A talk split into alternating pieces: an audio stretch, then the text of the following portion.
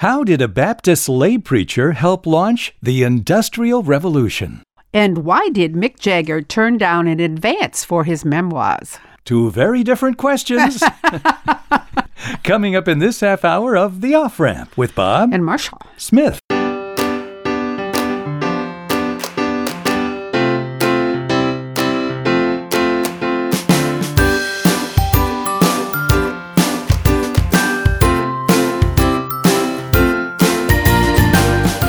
Welcome to the off ramp, a chance to slow down, steer clear of crazy, take a side road to sanity, and get some perspective on life. Let's see. Perspective. A rock star turns down an advance for a memoir? That's kind of unusual. Well, not just any advance, uh, 3.5 million pound advance. Hmm. He turned it down, We're talking Mick Jagger now. yeah, for an advance on his memoirs. So the question is, why did he turn it down? Yeah. And I'll say it wasn't enough money. No, 3.5, that's for just an advance offer. Wow. So God knows what he'd get for He it. didn't want to kiss and tell. That'd be nice, but no, not that either. He didn't want to dance.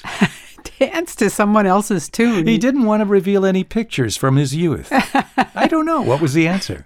He said he couldn't remember enough significant details from his own life. He said, it. "I don't remember. I, is this where the drugs come in?" I guess think? Uh, this is like I was at Woodstock, but I don't remember. it. yeah, doesn't ring a bell. Oh, man. That's funny. so he could have made something up for that kind of coin. I would think so.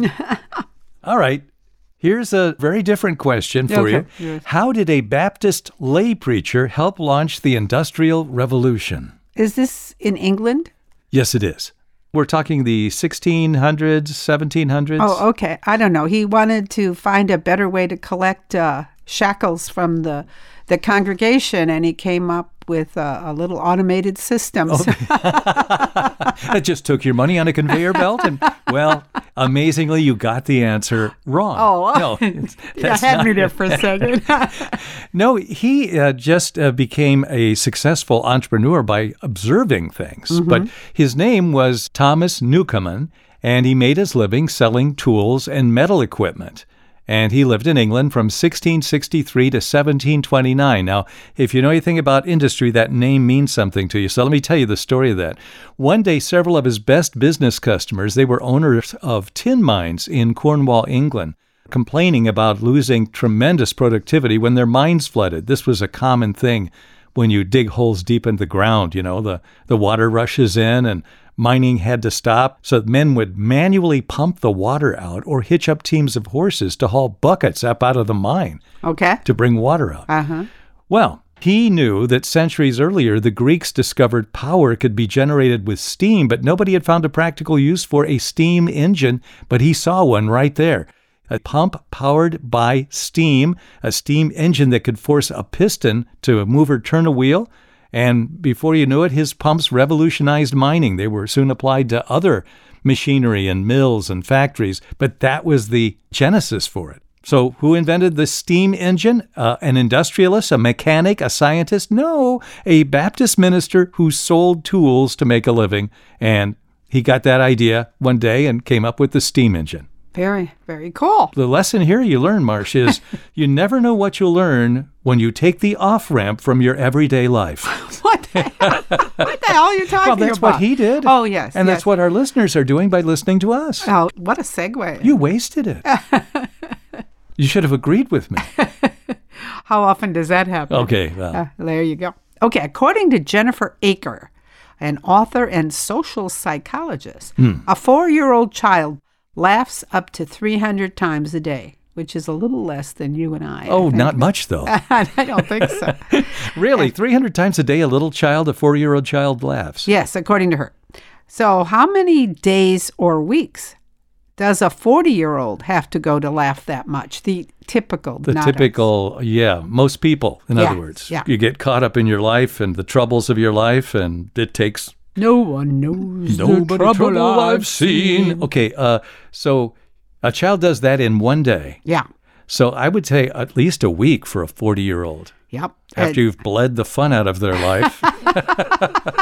well, if you don't turn on the news and you don't read uh, something on social media, You might be happy. you might laugh a little more. But according to her, it's 10 weeks you have to go to laugh 300 times. 10 weeks For to the laugh av- 300 times when you're in your 40s? Yeah, as Holy opposed to cow. a four-year-old. I was sitting on the porch the other day watching uh, the the little guy next door, Max, Uh-huh. and run around. He's all by himself, laughing at everything. You know, he does something and laughs at it. And I hear him giggling out there. Ah. Yeah. what a doll! He's four, Okay.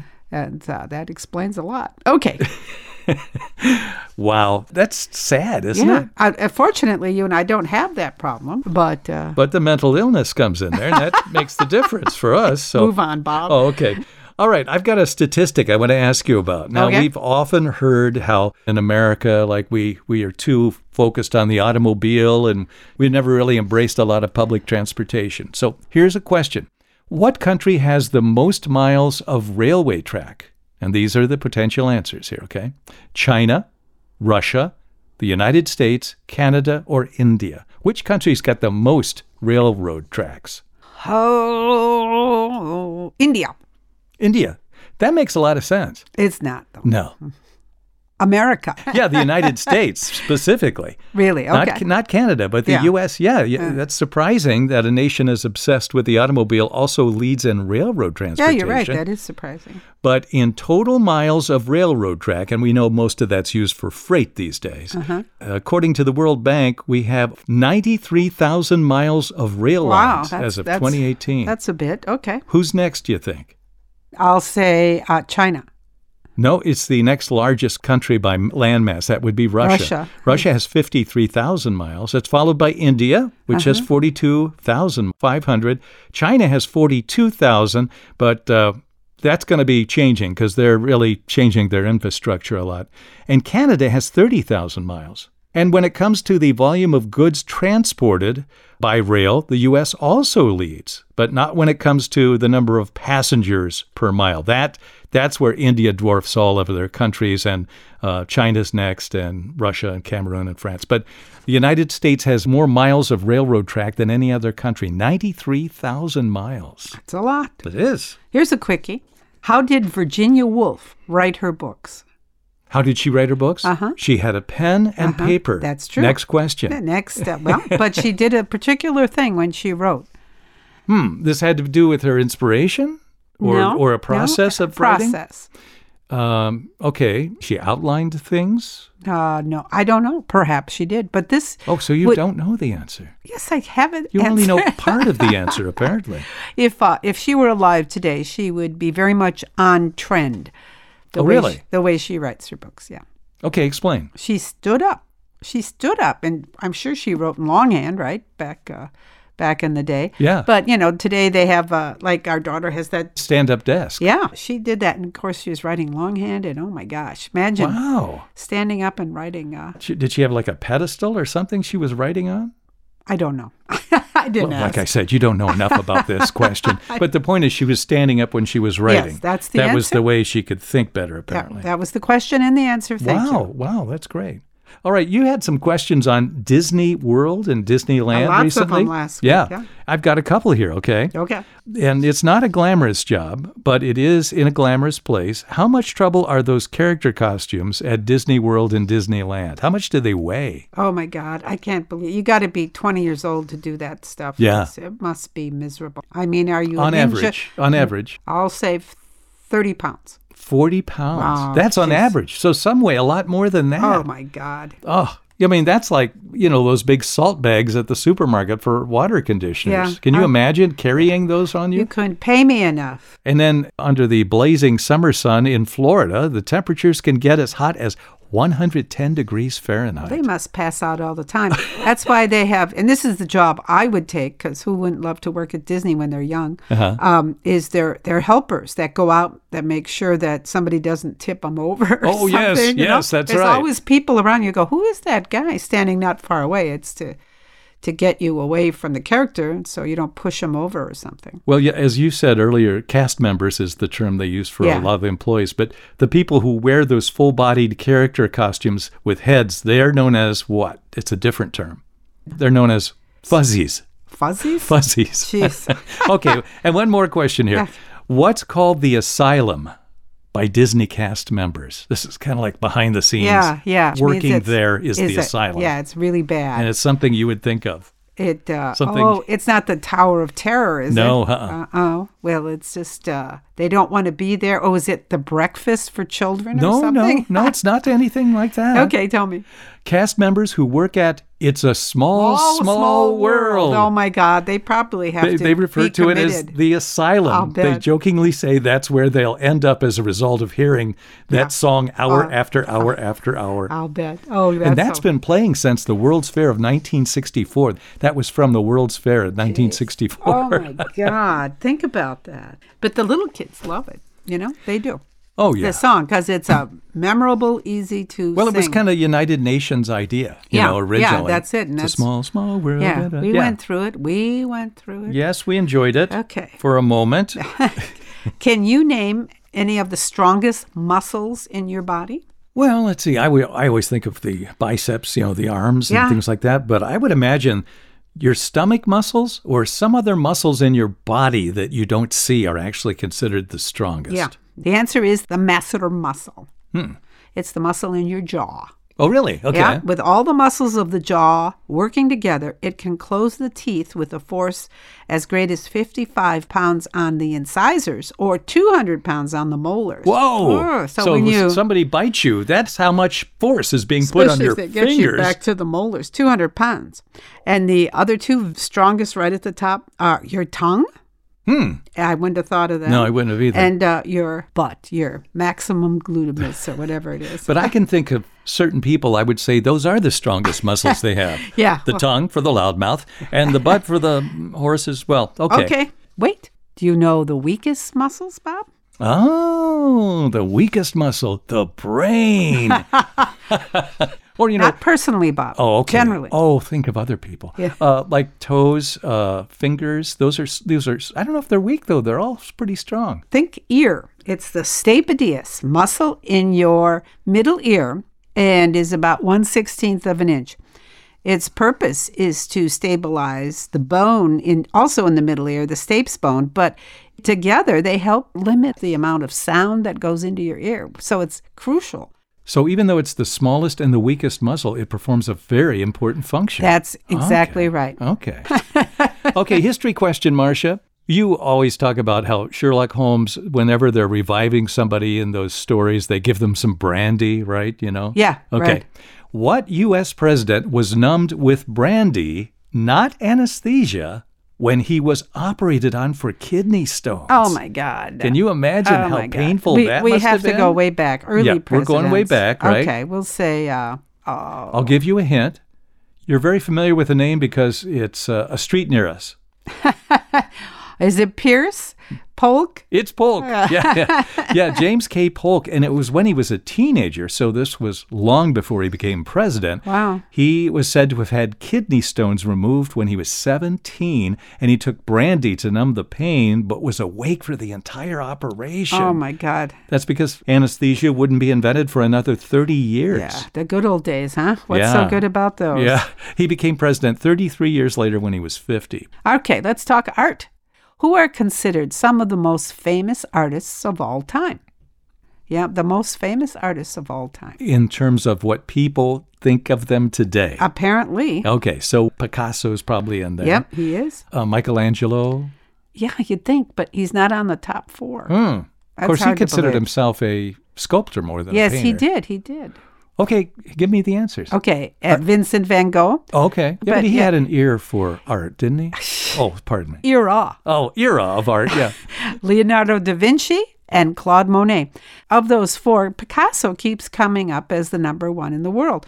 He was born in Spain, lived in France. He was a talented, uh, did you know this, ceramicist, printmaker, theater designer, sculptor, and painter. wow. Yeah, I didn't know he did all that, even though we saw a documentary on him, remember? Yeah, and they focused more on painting Yeah, than they anything. did. Yeah. But what's interesting, I thought, about these four artists, they all represent a different period of art Picasso, Cubism, Van Gogh, Dutch Post Impressionist, Da Vinci, Italian Renaissance, and Claude Monet is considered the founder of Impressionism. Very good. All right. Okay. All right. I've got a question about a major U.S. city. Uh, think of all the major U.S. cities. There is one that has absolutely no skyscrapers. And why is that? There is Okay. a major U.S. city that has no skyscrapers. And why? It's not. Uh, I was going to say Salt Lake City, but they, their church is a skyscraper. It- well, they have almost. large buildings there, yeah. Yeah. So this is a major city. A major U.S. city. It's been around since the beginning of the country, and it has no skyscrapers. well, is it someplace like Santa Fe? You're going to say, why didn't I think of this when I tell Okay, you the tell- answer? all right. Washington, D.C. Oh, that's right. You can't have anything higher than the Washington Monument. Well, in the 1890s, you know, the skyscrapers started coming out and they began creeping up in U.S. cities. But in 1894, there was a citizen backlash to a Ah. building built in Washington called the Cairo Hotel. It rose to 164 feet. It was 12 stories tall. And that's when Congress passed the Height of Building Act. It stipulates that buildings in Washington, D.C. can be no taller than the width of the street they face. Kind of an arcane thing, but basically it's an effort to prevent the capital's architectural character. From getting out of hand. Yeah, they want to keep preserving these broad streets and expansive But views of what- government buildings. Wasn't there a height restriction of the Washington Monument being the tallest thing they could have? It was the tallest building in the world when that was built. The Really? Washington Monument was Really? the tallest building in the world when that was built. And so it's the tallest. uh, Yeah, it's the okay. tallest building there now. Wow. So, uh, yeah, since 1910, buildings in Washington, D.C. have maxed out at about 11 stories, 130 feet. Uh-huh. And the Cairo Hotel remains the tallest private building in town. It's 100 years old, and it's still only 12 stories tall. And like I said, the tallest structure was the Washington Monument. That's 555 feet. It was completed in 1848, and for years, the tallest structure in the world. Isn't that amazing? Yeah, and it was a building. You could go up inside and it had stairways Yeah. all the way to the top, Yeah, so it's yeah. considered a building. Wow. Ah, Okay. Okay, well, let's take a break and we'll be back in just a moment. You're listening to The Off Ramp with Bob And Marshall. Smith. Okay, we're back again with The Off Ramp with Bob and Marcia Smith. Marcia, I may have asked this question earlier. Now, Melania Trump was born in Slovenia, but she wasn't the first First Lady born outside of the United States. Who, was, the, first First, Lady? Ah. Mm. Let me see. The Thinking- first is- first lady is this, born outside uh, of the is United this- States. Is this in not too far distant? No, it goes way, Way back. back? Yeah. Okay, Dolly Madison. Nope. I don't. That's the only one that That's okay. Pretty close. did it. Tell me, Louisa Adams, the wife of John Quincy Adams. John's wife, huh? Yeah, the she was beloved. born in uh, London in 1775, and that makes her the first First Lady born outside the United States. She's also the first known First Lady born out of wedlock. I didn't Oh, know that. Aha! And she grew up in England and France. Her mother was a scamp. Okay, well you want you can say that if you want to. I, I don't put that thing on somebody. No, of course not. All right. All right. What is the first musical era that has a name? It has a name.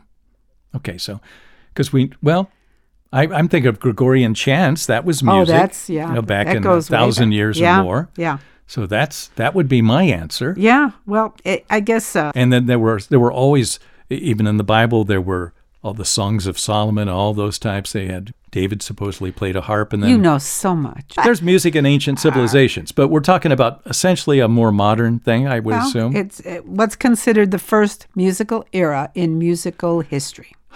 oh, there's Baroque, there's classical, there's. Yes, it is classical. Oh, And it was during the Renaissance period. Everything started to come alive in the Renaissance. Uh, You know, before that, things were pretty dull. And it's, it's called the early music back then. And it was born around the 1400s. okay. And it wasn't, though, until the 1700s that uh, you started getting the classical rock stars like Beethoven, Bach, and Mozart. Mm-hmm, They all came alive in the 1700s. So there was a 300 year lag there.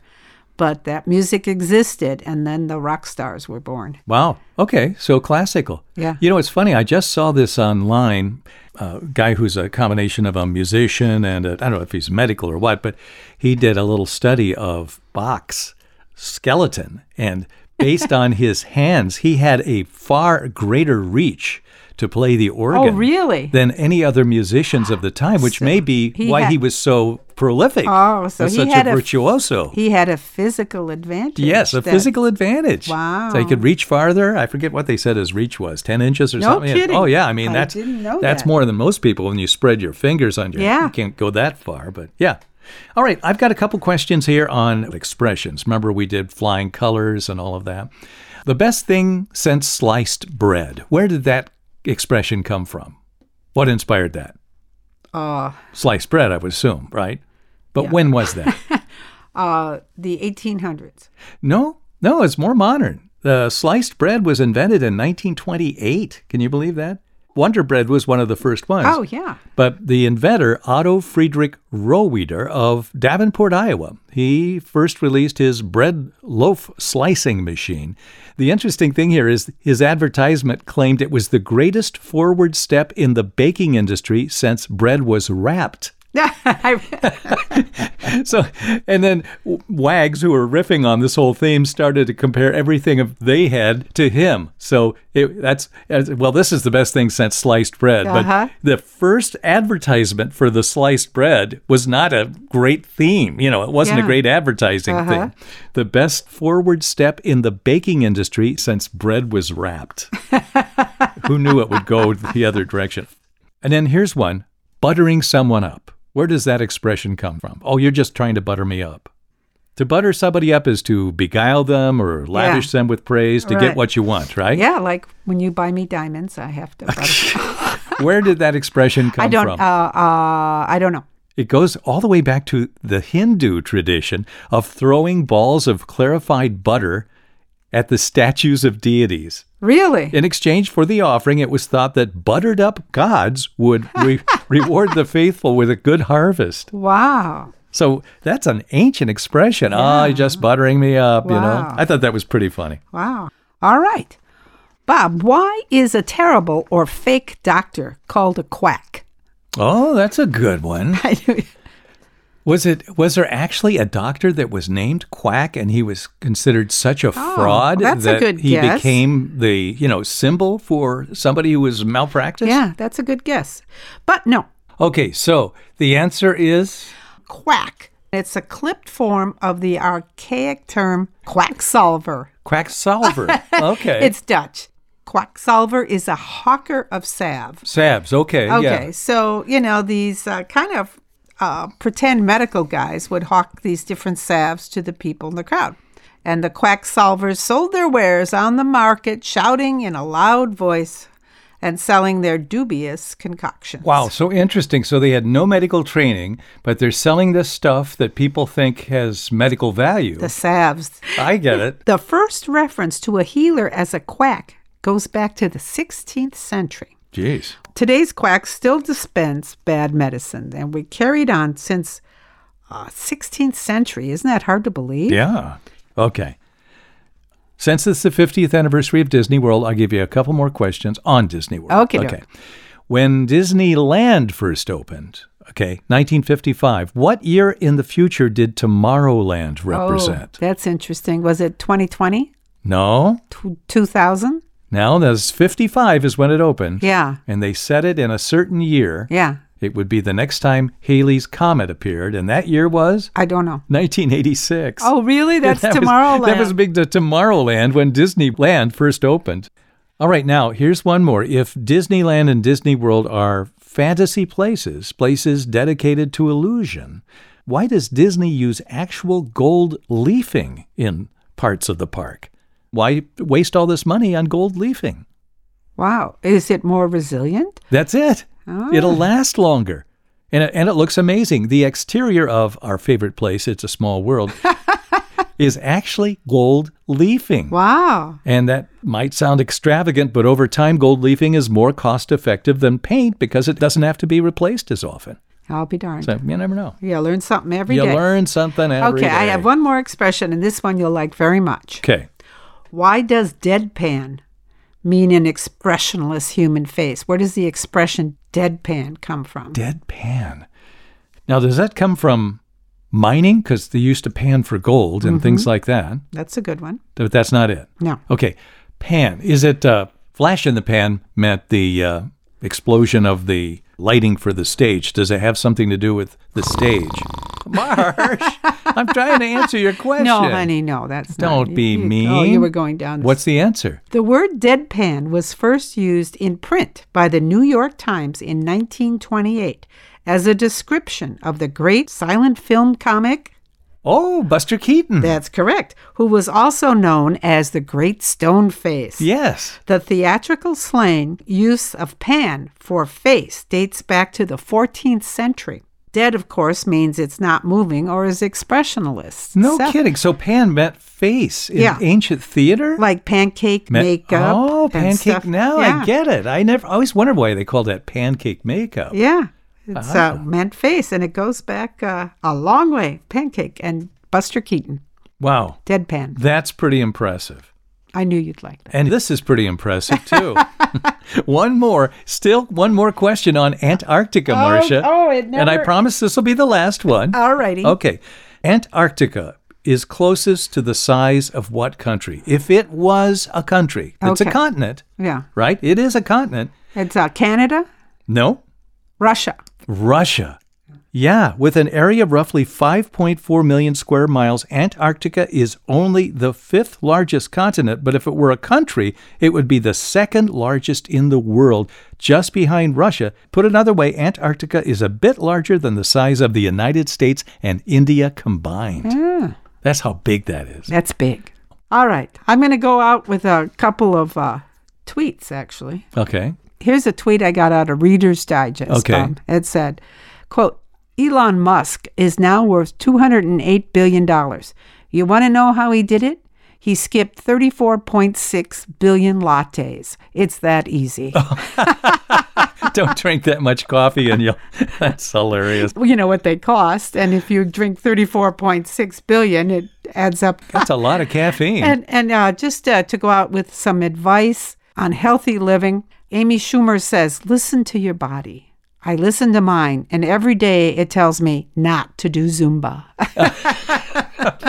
so she doesn't like to do exercise. I would guess. Uh, oh dear. All right. Well, that's it for today. We want to thank you for listening. And if you'd like to send us a question, we invite you to participate by going to our website the off ramp show. and scroll down to, Contact us. and then leave us your question, your answer, and uh, Where you're from? yeah, we'd like Always to know like that. to know that. Okay, thanks for listening. And join us again next time when we return with more trivia here on The off ramp.